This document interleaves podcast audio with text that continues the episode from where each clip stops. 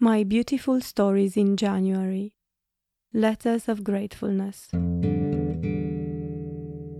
My dearest monstera plant. Sometimes I imagine slipping away through one of your holes as if through a portal to a different world. It would not have to be something out of a science fiction movie. A world just like my own would suffice. I would be happy to cross over from my lounge to a similar lounge.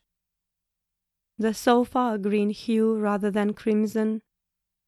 My books aligned more neatly, perhaps. The covers dusted.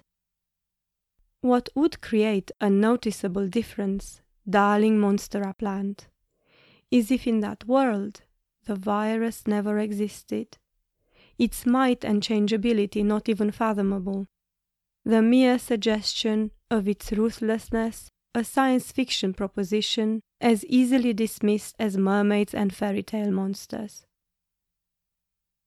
Thank you for considering my wish, ever so green Swiss cheese plant.